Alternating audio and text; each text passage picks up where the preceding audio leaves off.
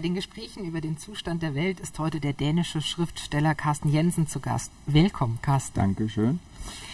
Du bist heute hier bei uns als der erste Preisträger eines ganz neuen Preises, der heißt Europapreis der EUF, gestiftet vom Hochschulrat, ist ein etwas komplizierter Name. Der Preis wird 2018 erstmals vergeben, ist mit 10.000 Euro dotiert und zeichnet, und da sind wir bei dir, engagierte Europäerinnen und Europäer aus. Ganz kurz zu der Geschichte des Preises, die ist nämlich, wie ich finde, sehr charmant. Die Mitglieder unseres Hochschulrates, das ist das Aufsichtsratsgremium der Uni spenden ihre Aufwandsentschädigung und können so alle zwei Jahre den Preis vergeben. Du bist der erste Preisträger, Schriftsteller, Journalist, Publizist, streitbarer Intellektueller. Das Wort hat dir gefallen. Lebst in Kopenhagen und zur Begründung des Preises an dich heißt es, das lese ich jetzt noch auf Deutsch vor und dann reden wir auf Englisch, machen wir unser Interview. Mit der Verleihung des Preises an Carsten Jensen würdigt der Hochschulrat der Europa-Universität Flensburg den grenzüberwindenden Humanismus in dessen Werk und seine literarische Auseinandersetzung mit den desaströsen Folgen von Nationalismus und Militarismus. Mit seinem Engagement für Toleranz und Dialog ist er aktueller denn je. Carsten, you have already received many prizes and uh, prizes higher endowed, uh, as for example the Olof Palme Prize, which beside you Kofi Annan also accepted. What does the Europa Prize mean to you? Oh, it means a lot to me.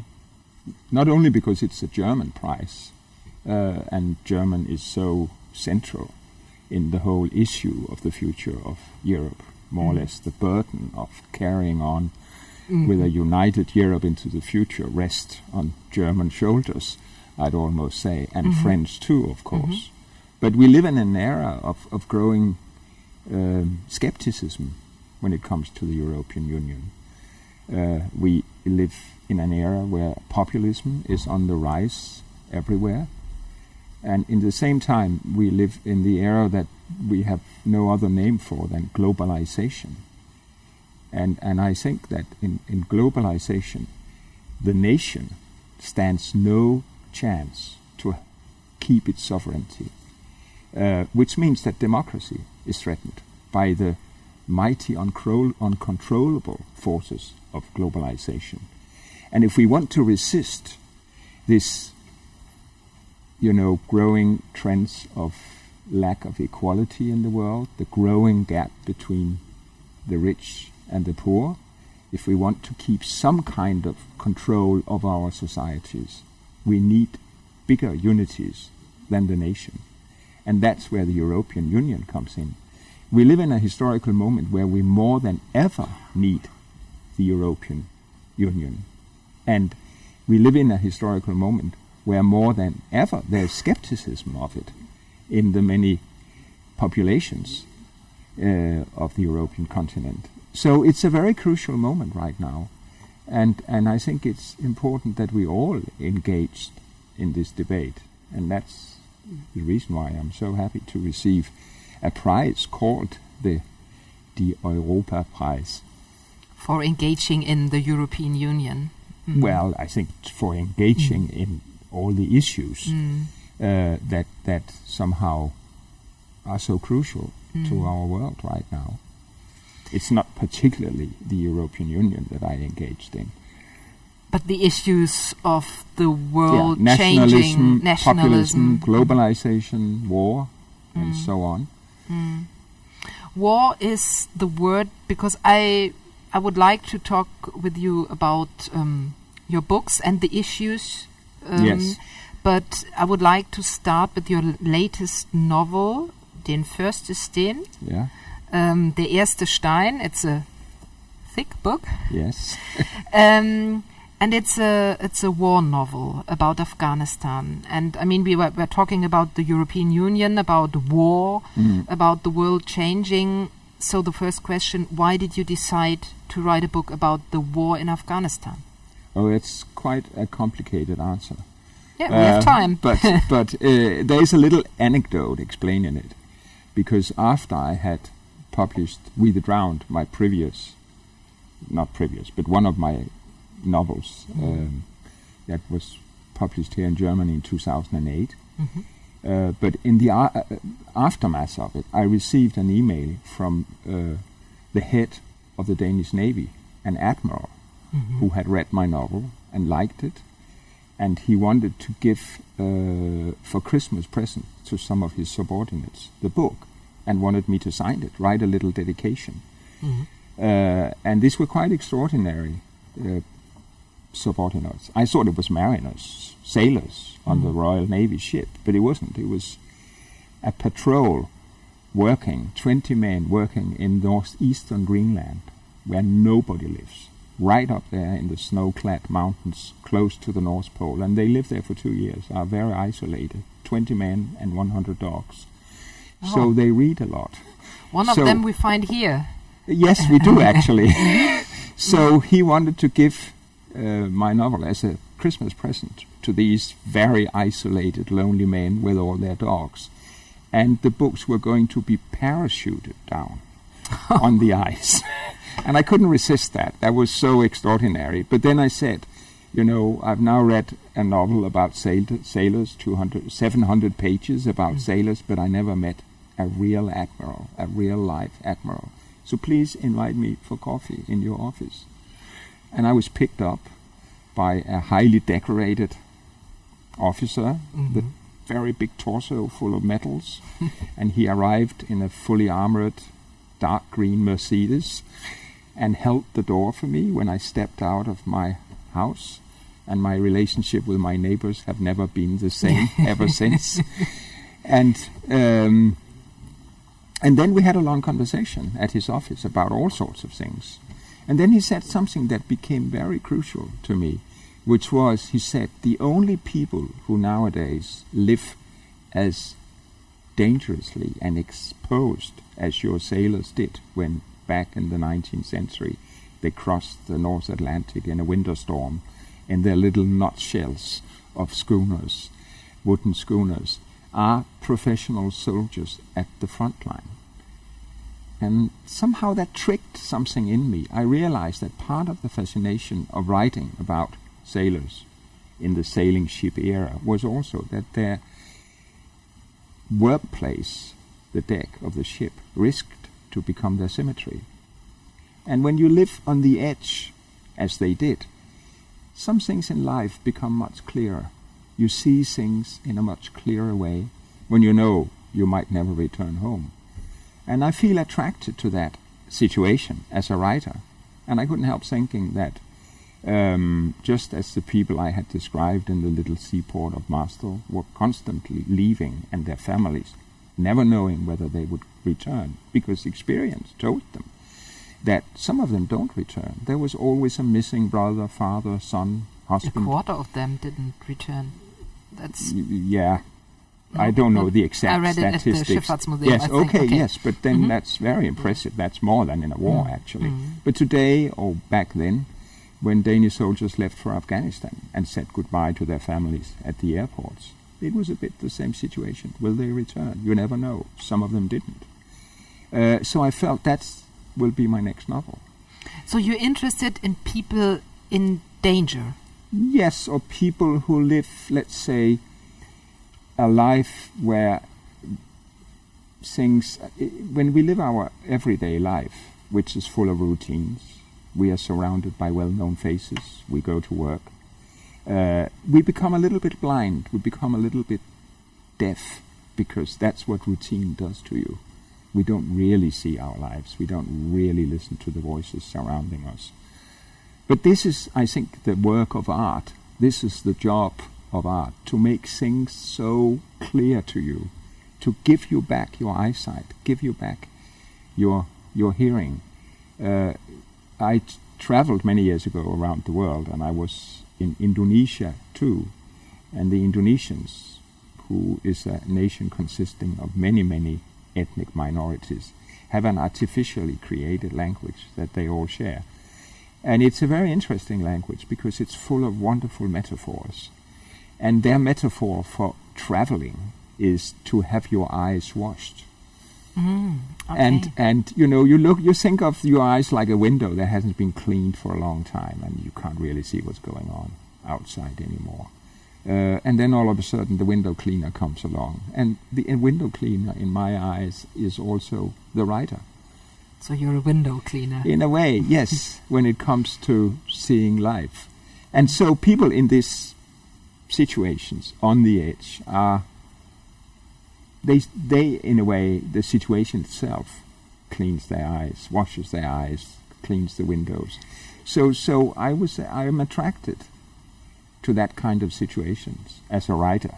You know, the funny thing wasn't that I had an attitude on the war in Afghanistan when I decided to write the book. Actually, I was. But you have been there I many had- times. Yes, but I was actually in favor of it because I was there right after the fall of Taliban, which was back in January 2002, early January. It was weeks after the Taliban regime fell apart.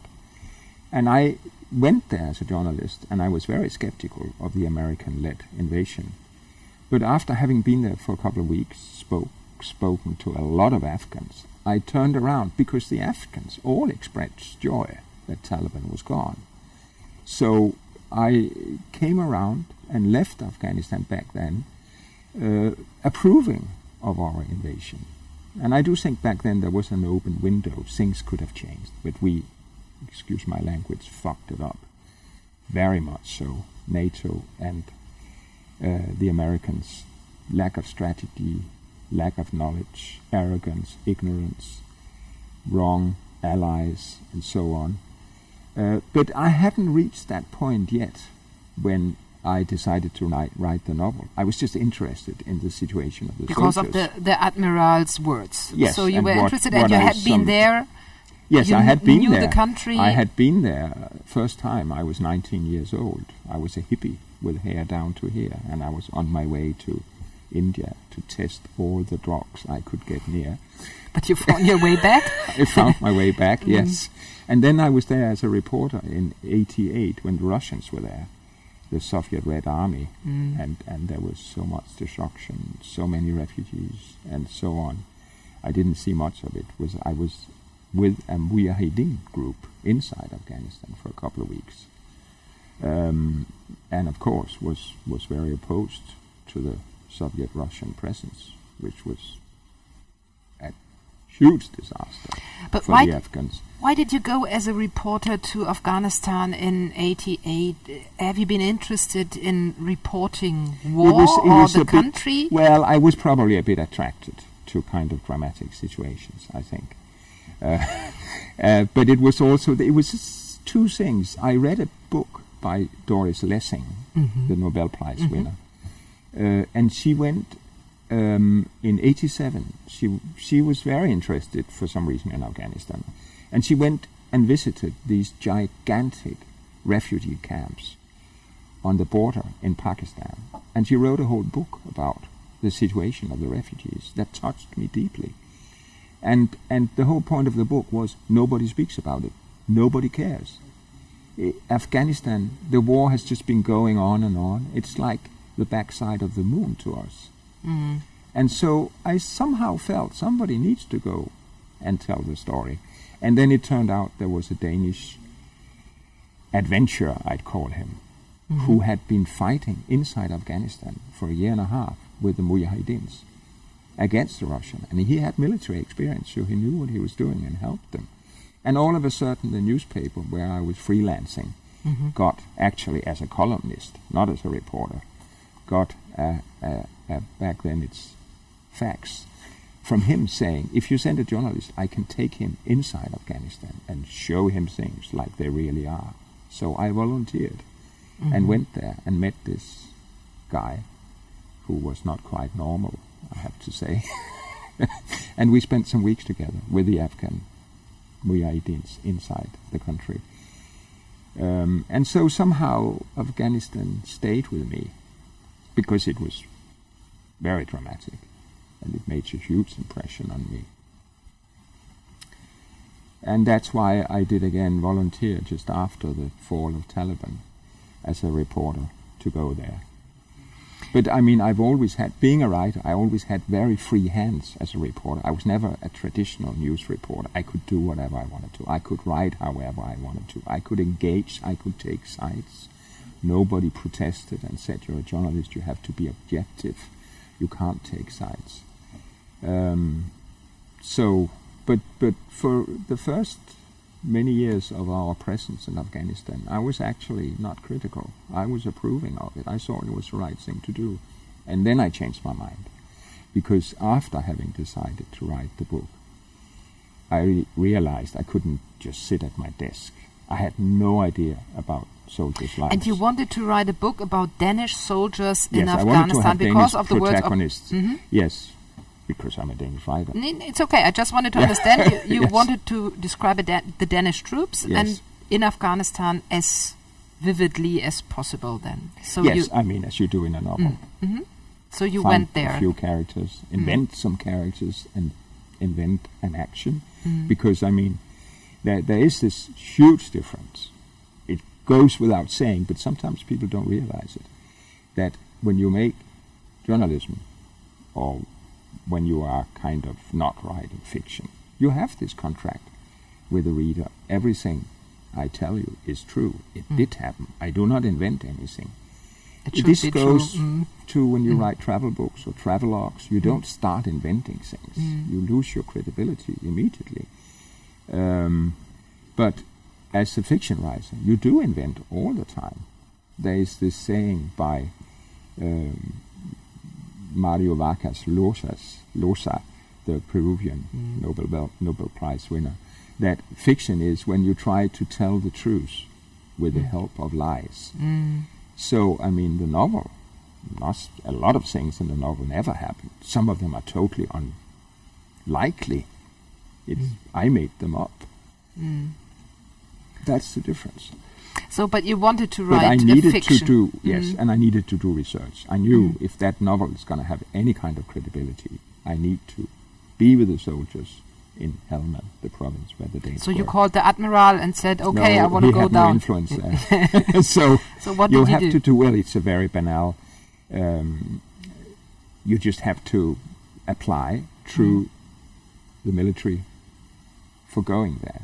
Mhm. State what is your purpose, and I felt saying I'm a writer. I want to write a novel was not good enough as a purpose because, you know, it's very time consuming to have a civilian in a war zone because he's like a baby. Mm. He or she doesn't know what to do, Mm. gets in the way, Mm. puts himself in danger. Mm. You have to watch out for him like you watch out for a little child in traffic. Take him by the hand. So I thought they're not going to waste time on a writer. So I said I wanted to do journalism and Mhm. allied myself with a couple of Scandinavian newspapers. And so, no problem, I went there. And then you lived there with the Danish Then I was there for two weeks, and Mhm. for fortunately for me, there were no other journalists. There was just Mhm. me, so I had much more opportunity. And to when see was when was it? What This year? was in 2009, Mhm. so it's nine years ago. I mean, now the troops have all pulled out, but there are Mm. a few left. Mm. Germans too, I think, but Mm. they have officially they are advisors or trainers. They are not active in combat anymore. But I mean, you you lived there, and then you wrote this book, which is very hard to read because there is a lot of brutality, cruelty. I mean, it's an anti-war novel. It's not written to be fun. No, it's not. You can say it's not a feel-good book. It's No. a feel-bad book. but I I was very afraid of reading it, as I told you, and it took me a long time to start to read it. But then uh, I was very astonished. I liked it a lot. I um, because you masterfully show, f- from my point of view, the futility of war, and this was what ha- bothered me the most. It's not the Mm. cruelty; it's that it's so futile. I mean, people die, For and it's for nothing. Yes. So is that the way you experienced the, the war or the, the troops in Afghanistan? Well, I didn't see anybody dying. Mm. I mean, and they didn't. There were combats going on, but they didn't take me there. They don't Mm. take journalists right into the middle of a combat. hmm It might happen to you because unexpected things happen Mm. all the time. It didn't happen while I was there. But what I saw was, you know, I came down there with all the, let's call it fairy tales of the Danish media, how, how well it was going, how the Afghan loved us, how we helped the women become free, how we took the kids to school. We were not really there as soldiers. We were there as a kind of happy benefactors who, for some inexplicable reason, were heavily armed. Mm. And I saw all the opposite. I saw that the locals hated us. I saw how threatened, how in constant danger the soldiers were, how they had to watch out every step, every moment. Five Danish soldiers had been killed just before I arrived. There were um, IEDs, these hidden mines, everywhere. Um, so I saw all the opposite of what I was told. I saw a failing mission. I did not see a accomplished mission. I saw the opposite. So you learned something about the media too. I mean, I this learned, is one yes, of the guy told. I will say I've always been very skeptical of the Mm. media. You are stupid if you're not, Mm, especially if you worked in them. You see how they work. mm, Uh, I mean, all these things about fake news. mm, I'm sorry, what's news about that? That's Mm. been happening all the time. Stories are continuously being distorted for to serve purposes of politicians or powerful people or whatever. So, um, but I was a bit astonished that Danish journalists could go there and come back with this rosy impression of a happy war, as Mm. if such a thing exists. mm, Um, so I decided to tell the truth in my articles. Um, and then all of a sudden I became very controversial um, because I was, there were very few voices uh, protesting that war. And all of a sudden I was very central in that protest. And that I actually did create a problem for me as a novelist because I didn't want to write a propaganda novel about war is bad or we shouldn't be there. I didn't want to write a novel that was just written for the purpose of being debated in public. I wanted Mm. to give the readers a totally different experience. Um, so, in a way, I felt while I was simultaneously taking part in public debate as a critic or. Mm, intellectual Mm. witness to the Mm. war too, uh, and writing this novel. I felt a bit like a circus artist riding around in the arena on two horses simultaneously. If you've seen that, mm, with one foot on Mm. one horseback Mm. and the other foot on another horseback, and just hoping that they would not run too wide apart. mm, Um, so I would fall in the middle. mm. But what you tell in the book is the, the the blindness and the helplessness of the NATO troops in Afghanistan. And I wanted to beg you to tell one story because um, I very much loved one story is about Ali Shah. He is mayor of Gereshk yes, and um, of Atma, a warlord, and Ove Steff- Ste- Steffensen. yes, He's the commander in chief of the Danish troop, Yes. and there is also the head of the police, yes. and the four are um, engaged in a kind of well, regularly meetings. Yes. And could They- you tell us what happens? Because I think this story really uh, wonderfully depicts what you have in mind. Yes. The the um, Ove Steffensen is Mhm. the Danish commander hmm uh, in charge of everything, hmm and he's not kind of the traditional soldier. He is in a way very Danish. He believes in democracy. He believe, believes in the power of talks because he has part time back uh, in the place where he comes from, which is the island of Bornholm, um, where there are very important barracks sending soldiers to Afghanistan and training them for it. And, and but he's also a local politician, and he's learned the language of politics, which is everything can be negotiated. Mm. Close the doors, don't tell the public what you're doing, and you can always find a solution. You can bend any principle.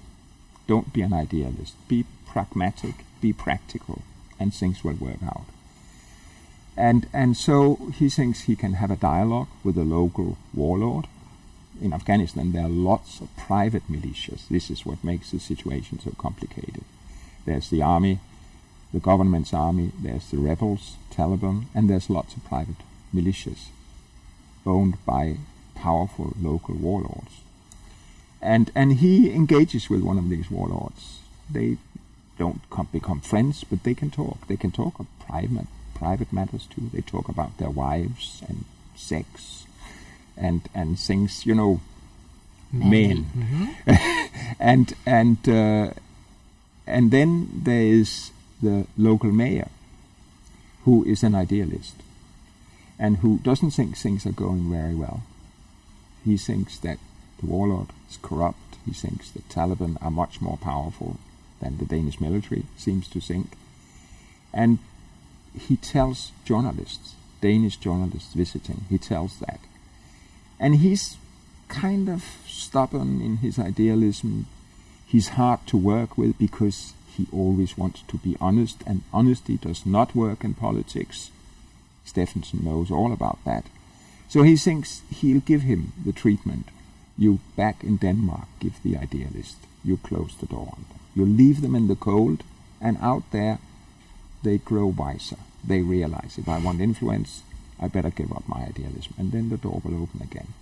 And he thinks Ali Shah, the local, too idealistic, too open mouthed journalist, nonsense uh, mayor, needs that treatment. And he agrees with the local warlord that that's what we do. But he doesn't understand that there's a difference of language, a difference of culture. Uh, for the local warlord, closing the door means killing. It's not just a kind of temporary exclusion, it's a permanent exclusion, the permanent exclusion of death. So when at a meeting, um, the mayor wants to talk to Steffensen, the commander, and Steffensen turns his back on him. For the local warlords, this is an important signal. That is a signal I no longer protect him. He's yours to do with what you want. And the day after, he's murdered. Uh, and Steffensen then realizes, to his horror, that he somehow has the responsibility. He's part of it. Atma has to tell him. I mean, he Atma doesn't realize him- it by himself. No, he doesn't realize by himself. He confronts Atma, mm. said, "What has happened?" And I'm, he has a very mm. good suspicion that it was the warlord mm. Atma who was behind the killing. He goes to see the body. He realizes that the local head of police is involved in it. It is involved in criminality. It's so totally corrupt, and these are the people he has to work with. So he um, confronts the warlord, and the warlord says, But we did it on your orders. Stop this nonsense of pretending you are innocent or pursuing the truth. You know who did it. We did it. You did it. Because you turned your back on him. That was the signal we had been waiting for. And we have found the guilty. We have found a farmer, an innocent farmer, whom they tortured, beating up, and we're going to execute him. So the thing is settled. Justice has prevailed. And Steffensen, thinking of his reputation back in Denmark, his career, uh, how all doors will close on him, somehow becomes part of it. He cries. He's a sensitive man. Very Danish. He's shocked. Hmm. I mean, his morals. He's become part of the local corruption, which he never imagined. and he didn't want to, and that's He what I liked a lot. And I no, he's a man of good intentions and goodwill. He's not for one single moment an evil man. And you could say about the local warlords, they are survivors. They do what they need to do to keep their power. Hmm. And after that episode, I would like to quote from the book um, is uh, Stephenson thinks something, and I want to quote that in German. Militärische Operationen dieser Art sind nutzlos. Es ist nichts anderes als ein Theaterkrieg, eine Therapie für Soldaten, militärische Berater und Politiker, die ihnen das Gefühl geben soll, etwas unternommen zu haben. So while we having this talk, Taliban launch offensive in western Afghanistan, and I have the question: Is the whole war then futile? Does it did it change Afghanistan to the better that the Danish troops have been there and that the NATO troops went there? Did did it change something? It it changed a few things uh, to the better. Uh, more people, more kids got to school. Mm. Some of the, like Kabul, that was totally devastated during the civil war in the 90s. I saw it. It was like Dresden after the Second World War. 60, maybe 80% of the city were in ruins. And I entered the city just after the fall of Taliban and saw these endless kilometers of kilometers of ruins. All this has been rebuilt, and it would not have been rebuilt if it hadn't been for us. But in the same time, we have destabilized Afghanistan. We did not realize we entered a civil war, ongoing civil war, and we allied ourselves with the criminal networks, with the warlords, and they are big time criminals. These are our allies. We pretended that you can build a democratic regime with criminals, which everybody can tell you you can't. But we falsely believed that um, the enemies of Taliban were the friends of the Afghan people, but they were not. The enemies of Taliban were criminal warlords. And we chose to ally ourselves with them. And now there's a war where Taliban has a very strong presence in 70% of Afghanistan.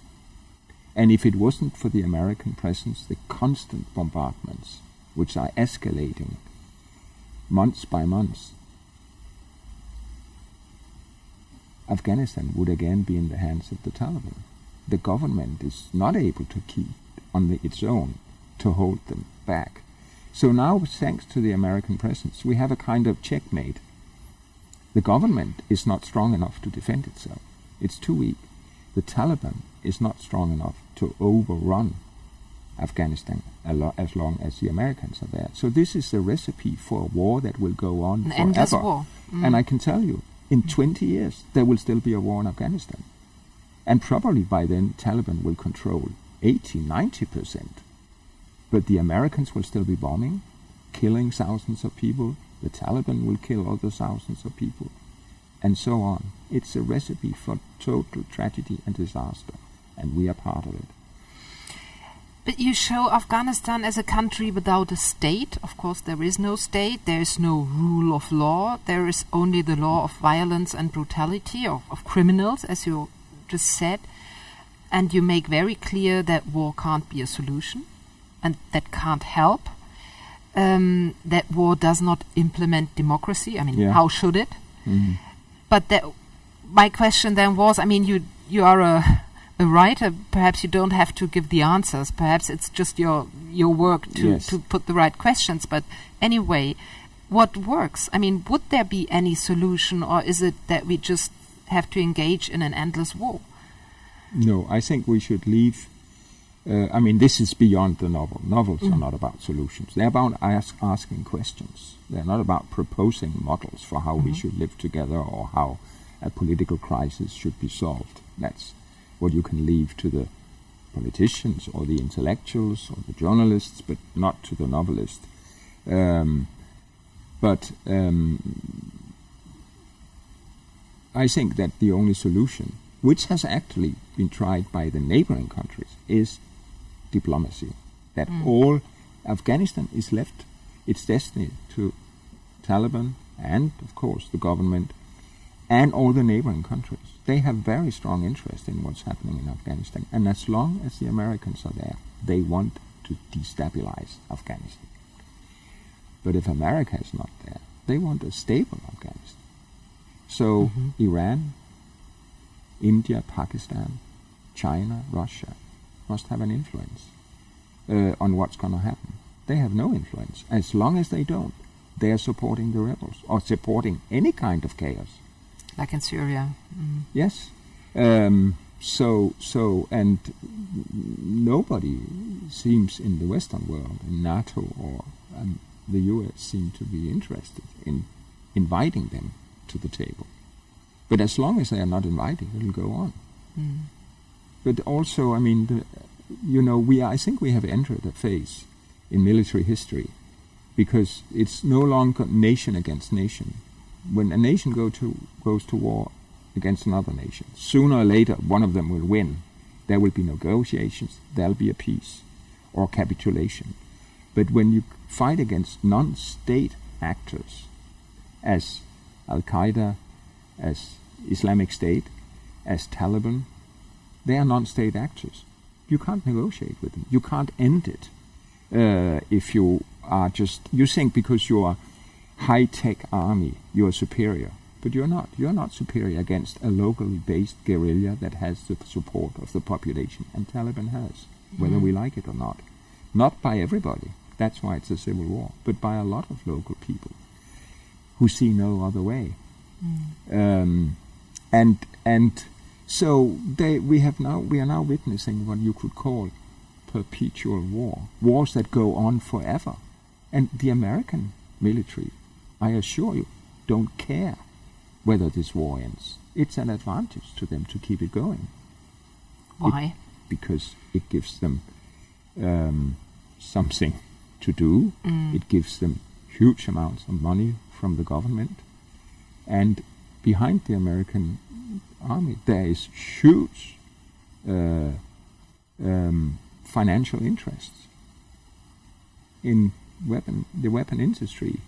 It was Eisenhower, American president in the 50s, who talked about, gave the advice to his followers be aware of the danger of the military industrial complex, as he called it, which is the common interest of the military and the weapon industry.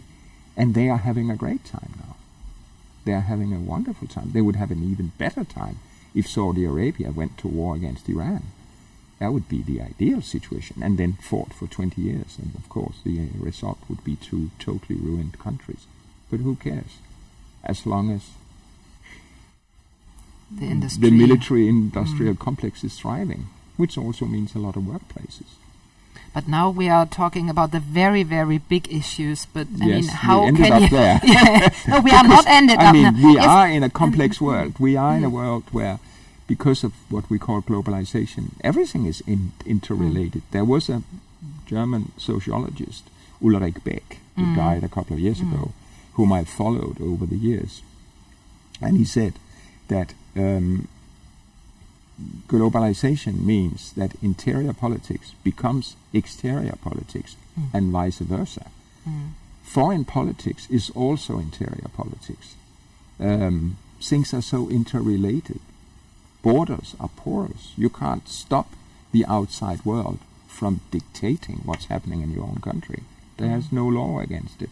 There are no border guards that can stop financial powers, for example. Um, and then we come back to why I think we need the European Union to be much stronger than it is, much stronger, and much more democratic too, of course. I would, before we talk about the European Union, I would come back to your novel because we were talking, we have been talking about the Danish troops, but your novel is divided into two parts. Yes. And uh, the first part um, is the description, or most time the description of this uh, Danish troops, but then comes Khyber Another character enters. Yes. enters, and he is a Danish guy for He works for the actually. This is a bit like a thriller. yes, He is a secret agent for the Danish Defense Ministry, for the Danish military. And he has Afghan parents, but was born in Denmark, and feel in some ways divided between his Danish and his Afghan identity. He drinks alcohol. He has many girlfriends. He's not a good Muslim, but still he has his Afghan roots. So he's ideal for this job. And his boss once says to him uh, a very interesting thing. He says to him, When you talk about the Danes, you never say we, you always say they. And when you talk about the Afghans, you never say we, you always say they. So who are you? Where do you belong? And Khyber says, Is that a criticism of me? Do you doubt my loyalty? And his boss says, No, I'm trying to explain to you why you are my best agent. Because you don't know who you are. So you can become everybody. Uh, and that is, of course, his dilemma. I mean, identity is a crucial issue in politics today. If you want to understand populism, it's not about economic conditions. It's about a crisis of identity. It's about the dilemmas of who are you, which have all of a sudden become political issues. And it's also a very important issue in my novel because who are the Afghans? What are their is their identity? Who are the Danes when it comes to it? And- what is patriotism and so on? And Khyber being divided is a very capable agent. He can work on so many levels, but he's also a tortured man. Mm. And he has a father who is he has a dangerous father who turns out to be one of the leaders of Taliban. Um, and he tries to negotiate with his father, and this is also a negotiation of who are ya, who am I, who are we. Yes, I'm, I'm happy that you mentioned it because that was my thesis. that you uh, that I found in the first stone two aspects which I had already read in We the Drowned, and that is first the question of personal and collective identity, somehow Yes, oscillating yes, between yes. Heimat, Yeah, patriotism, and yes. nationalism. What you just said, and the second is the fact that in both books more than one person tells the story. In We the Drowned, you have a collective as a no- narrator. Yes, And in the first stone, you interweave various perspectives. yes, And just, I have a quote here which fits perfectly because Schröder, which is a main character, um, a fascinating man in this book, an Yes, evil a- man. the Danish lieutenant in the Danish army, yes, and leader of all the men we get to know. yes, yes. and he plays an important role. And he says to Hannah, to one of the soldiers, weißt du, was ich für das Lächerlichste halte? Menschen, die von ihrer Identität besessen sind. Yeah. So And he also says the future wars will be identity wars. So he's got a very kind of incisive Hmm. view of the world. But it's it's somehow striking that the evil character just tells the, the crucial point of your novel that the, that it's all Mm. built around identity. I think that, I'm sorry to say, I think the evil are always the brightest. Yeah, The good people are a bit. I mean, and in your Slow. novel, th- the, e- there there aren't any good and bad. I have to. No, it's too. Very you- mixed, yes.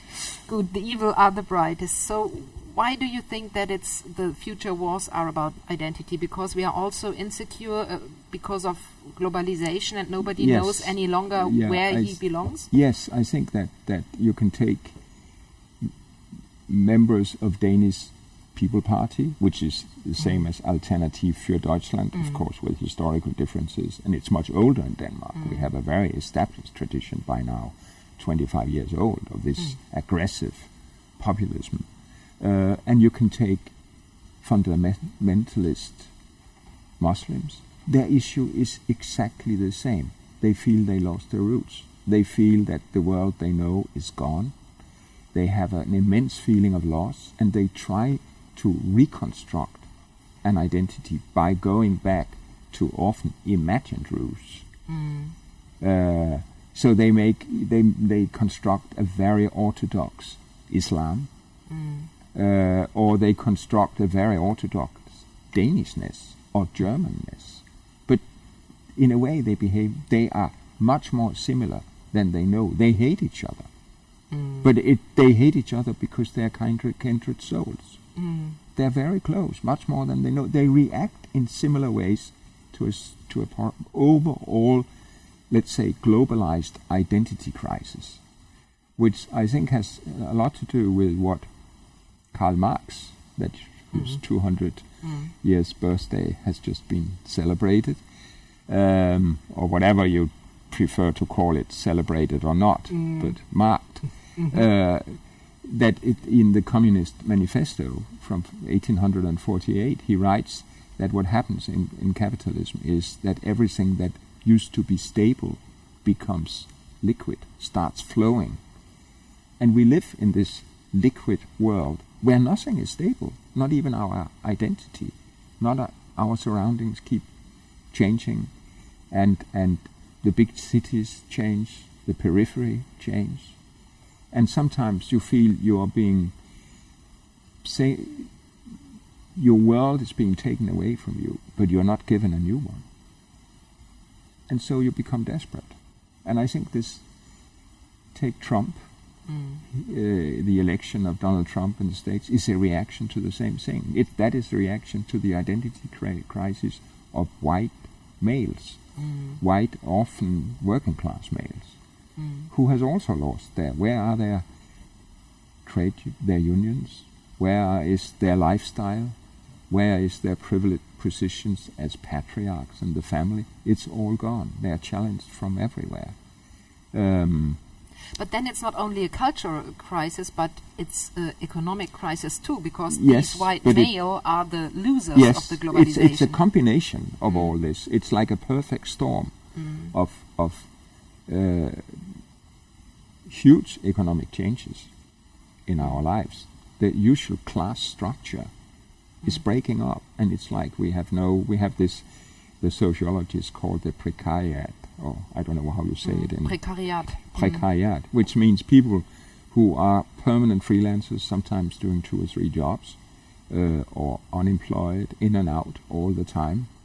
Maybe even don't have a workplace, sit at home, and and uh, their life is marked by financial insecurity. They never really know where the next income is going to come from, and in the same time, there is the issue of identity. Then who am I? Uh, and and I mean, we, we used to live in a society that gave us a lot of signals, kept telling us who we were. We had our place, but we lost our place. We lost our places in society, and and so I think you have have economic crisis, which is somehow part of a cultural crisis that is tipping into a new kind of political crisis that we are not prepared for. Uh, because I think the answer to populism is not just economical reforms.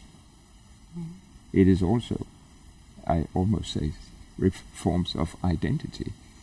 Uh, But how can that be? I mean, ca- how can you reform uh, identity in a fluid, complex world? yes, how can you do it? I mean, one thing is that we need to be brought up, and young people can do it much better than the older generation. They have fluid identities.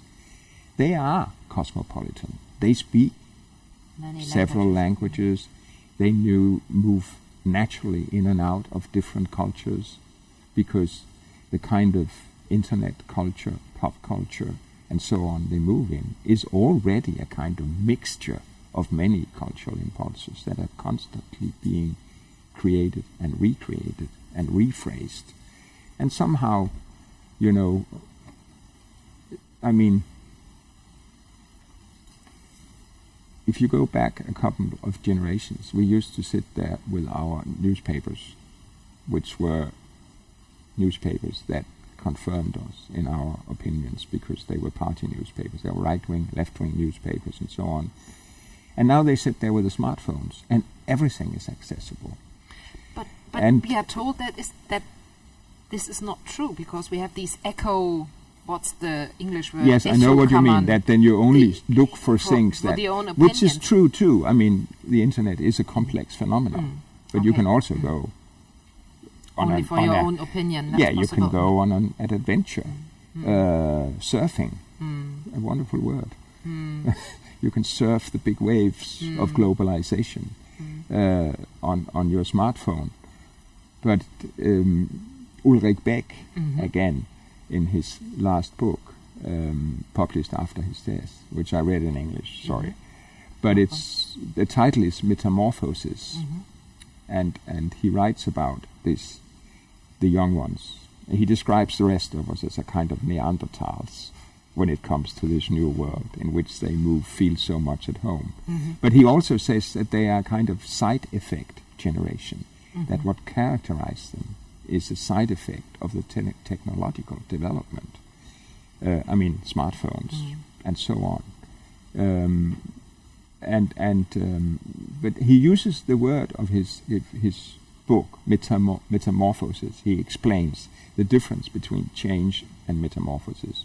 And change is when a lot of things change but you can still understand them. The concepts you have to understand your world are still intact they can still tell you what's going on yes the world is becoming another world but you have still have the tools to intellectual tools to understand it. But metamorphosis, he says, is when your ideas, your concepts are no longer valid. You have to rethink the whole world and your relationship with it. and he says that is a hopeful moment. Uh, you could see it as a disaster. You could interpret now and the future and the climate changes. He's very much into the climate changes because they're going to have such a huge impact on our lifestyles. He says you can all you can interpret all that as a disaster, a catastrophe, or you can see this catastrophe, this disaster, as the big chance to rethink everything, to create a new world. Um, and and I think you need to be, you know, it's very easy to be a pessimist. Uh, but I think you have a kind of moral duty to be an optimist. To not like not yes, not an optimist in the sense oh mm. things will work out in the mm. end by themselves. No, they will only work out in the, by the if you act, if you do something, if you engage, and the rest of us do. Um, but I think we are in this dilemma, which um, an Italian thinker, Antonio Gramsci, who was the founder of the Italian Communist Party, and he ended his last 11 years in Mussolini's prison, where he died. And he smuggled out his thoughts written in little notebooks. And, and in one of these um, notebooks, he, he makes the phrase pessimism of the intellect, optimism of the will. And I think, in a way, that is our dilemma today.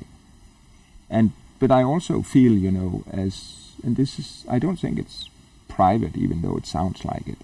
If you are a parent, if you have kids, you have a duty to be an optimist.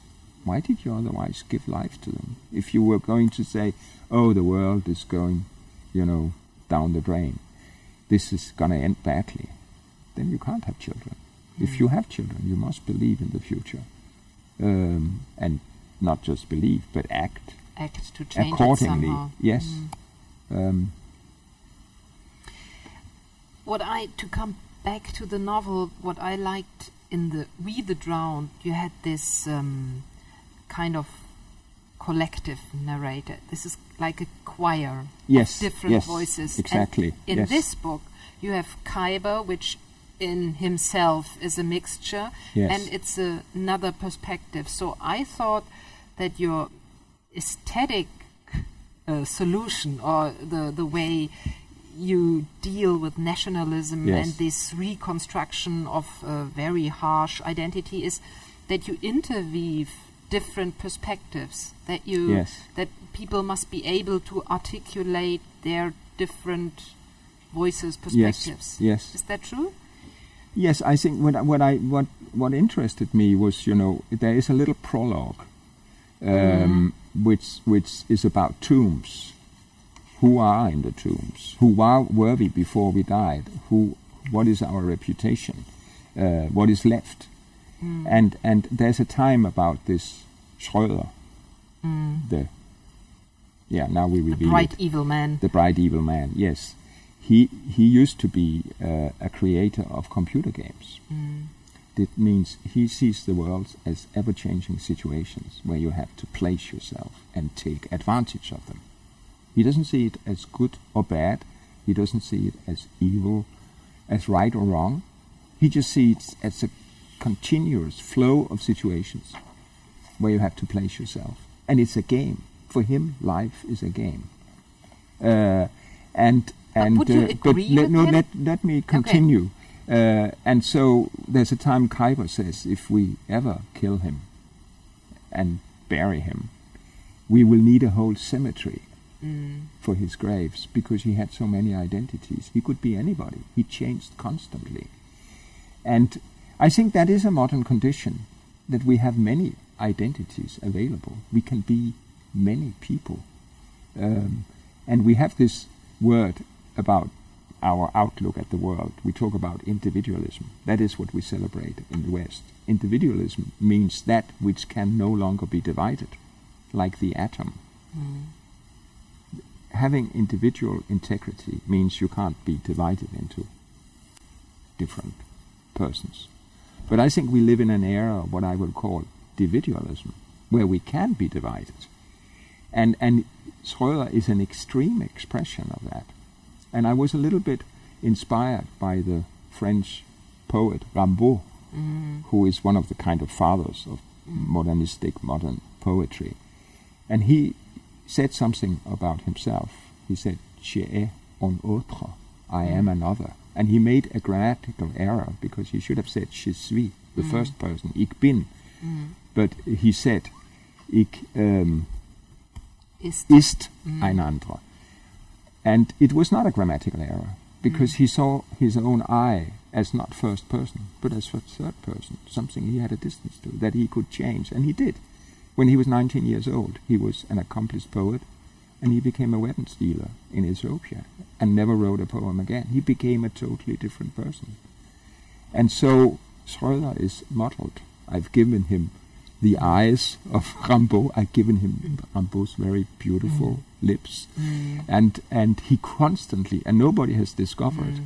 he constantly quotes uh, Rimbaud in between his lover. He has a lover, a female soldier. Heine thinks that he is somehow a bit delirious, or has he smoked, or what's happening to him. But now he's just quoting Rimbaud.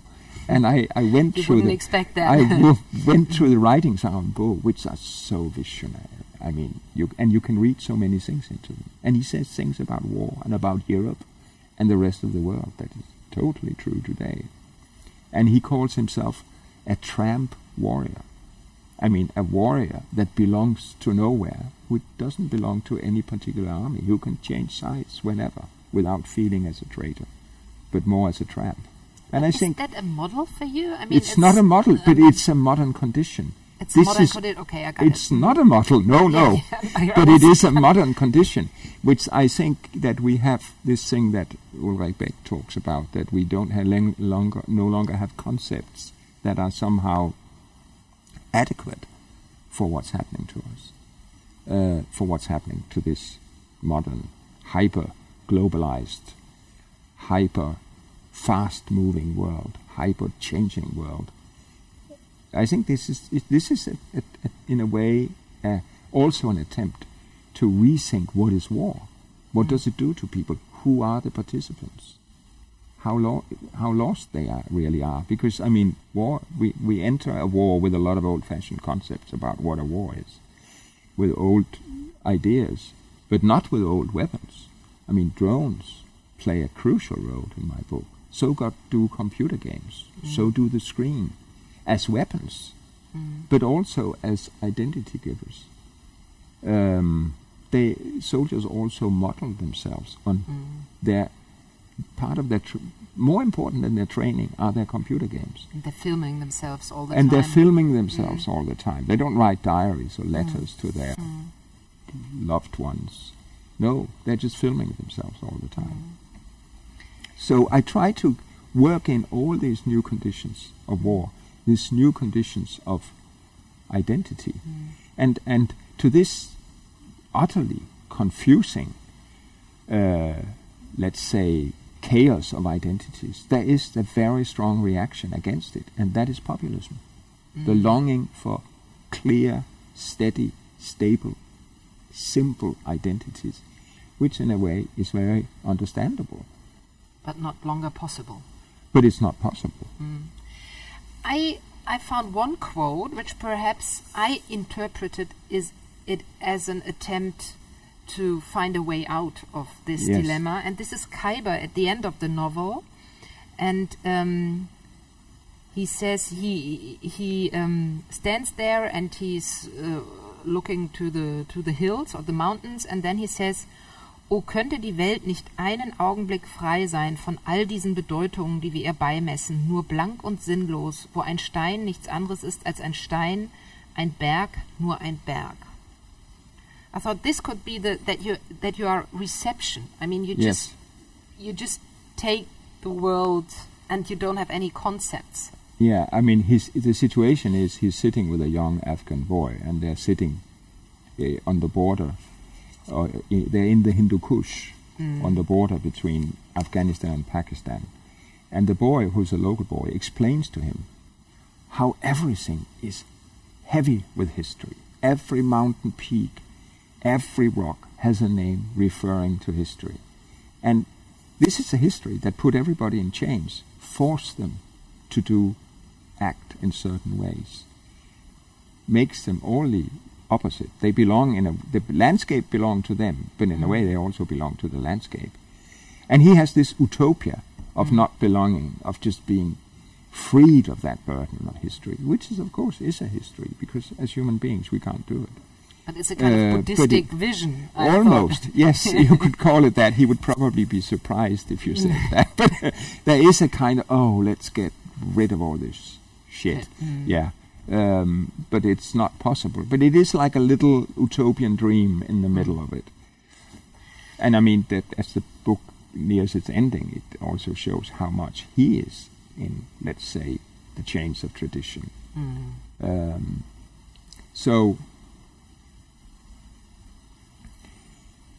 I think the the part of our dilemmas is that we long we we cry we we are so sad about the loss of tradition, and at the same time we know that tradition was also changed, that took away our freedom. But the freedom has also become a burden. There was this uh, German Mm. psychologist Erich Fromm Mm. who wrote back in the late 30s a book about Nazism, which he Mm. called The Escape from Freedom, Mm. Which was about how the freedom was a burden that made people become Nazis because they couldn't carry that burden on their own. They wanted a stable identity. They didn't want freedom. And and uh, there's a, there's a part in one of the Greek myths. Mm. There's the story of Hercules, Mhm. and he has all these things he needs to do, ordeals. Mm. And in one of them, he needs the help of Atlas. Mm. And Atlas is the figure that carries the whole World. world on his Mm. shoulders. And he's tired of that. He doesn't want to go on doing that. And here comes Hercules. He's strong. So he says, I'll help you if just for two minutes you will carry the whole world on your shoulders. And he has no intention of returning. So there is Hercules left with that heavy weight, his legs shaking. Mm. And he somehow, because he's not just strong, he's also very clever, he manages to trick Atlas back. Uh, but in that moment, when he, before he has tricked Atlas to return, that is us in a way. We are, because tradition is gone, the state doesn't take care of us as it did before, all the old stable identities have evaporated, are gone. So we are in a way like Hercules, left with a burden of the whole world on our single, weak individual shoulders. And then somebody comes to us, like Populist, and said, I'll help you carry it, because you're German. Mm. So we are all we Germans will carry this burden of the world together instead of you standing there on your shaky legs. Or they'll tell you something else. They'll tell you we are Christians, we are Muslims, or whatever. There are all these people who promise us to free us from that immense burden of somehow orienting yourself, finding your own way in a chaotic world. How can you counter them?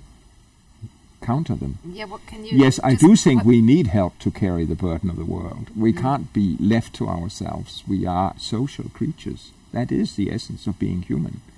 If we were not social creatures, if we were not capable of empathy, of cooperating, of altruism, we wouldn't have societies. Societies are not jungles. Uh, and I think in many ways the free market is useful for many things but it's also very dangerous left to itself. Then it is the jungle. We become wolves to each other. So we need to create models for living together that re somehow engages the good parts of us, our Mm. empathy for others, our help, willingness to help, to hand, give a hand to those who need it, um, our compassion, and so on. And we need, in a different, in ways we have done before, to start planning the future, which we have totally given up on. That's become an unknown territory. Um, there was Virginia Woolf, the English writer, said, the future is dark, and that's always been interpreted as if it means something pessimistic. But there's an American feminist, Rebecca Solnit, Mhm. who reinterpreted it, and she said, no, it doesn't necessarily mean that the future is sinister or bad things are going to happen. It just means it's unknown. Mm. And because it's unknown, it gives us the possibility to shape it. to create it, to influence it, to be part of it.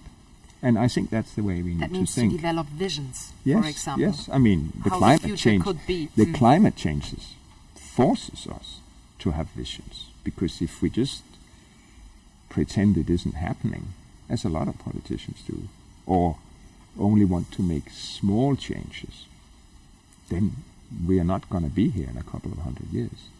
But or the we are changes be perhaps are not comfortable. I mean, No, so therefore politicians doesn't want yes, to but I do them. think there was yes, but I do think there is. In, and we are also, in many ways, fed up with the lives we have, with the stressful life, with the lonely life, and so on. And I think you could make it, it. And we are so fixated with our well-being being identical with economic growth. Mm. Economic growth has become the mantra. It's become a kind of monotheism like you know we have monotheistic religions and we had monotheistic I- uh, ideas like communism is a monotheistic idea so was nazism uh, and in a way neoliberalism is a monotheistic idea about there's only one way into the future for the nazis it was race for the communists it was an egalitarian society and for us it's economic growth. That cannot be disputed. But could there be happiness that wasn't intimately linked to economic growth? Is there a chance of human welfare that has not got to do with how much we possess, how much we consume, but how we act together? I think there is. And I, mo- I think most people instinctively know there is. But that's a new kind of language we have to invent. and uh, like Hartmut Rosa, a German sociologist, he just invents it and he he uh, uh, coined the, the Yeah. word uh, resonance Yeah. for you know you, Yeah. you if you are in resonance, if you have this kind of. Of feeling being tied together with Yes. other people or Yeah. with nature, then you are happy. It's not only economic growth.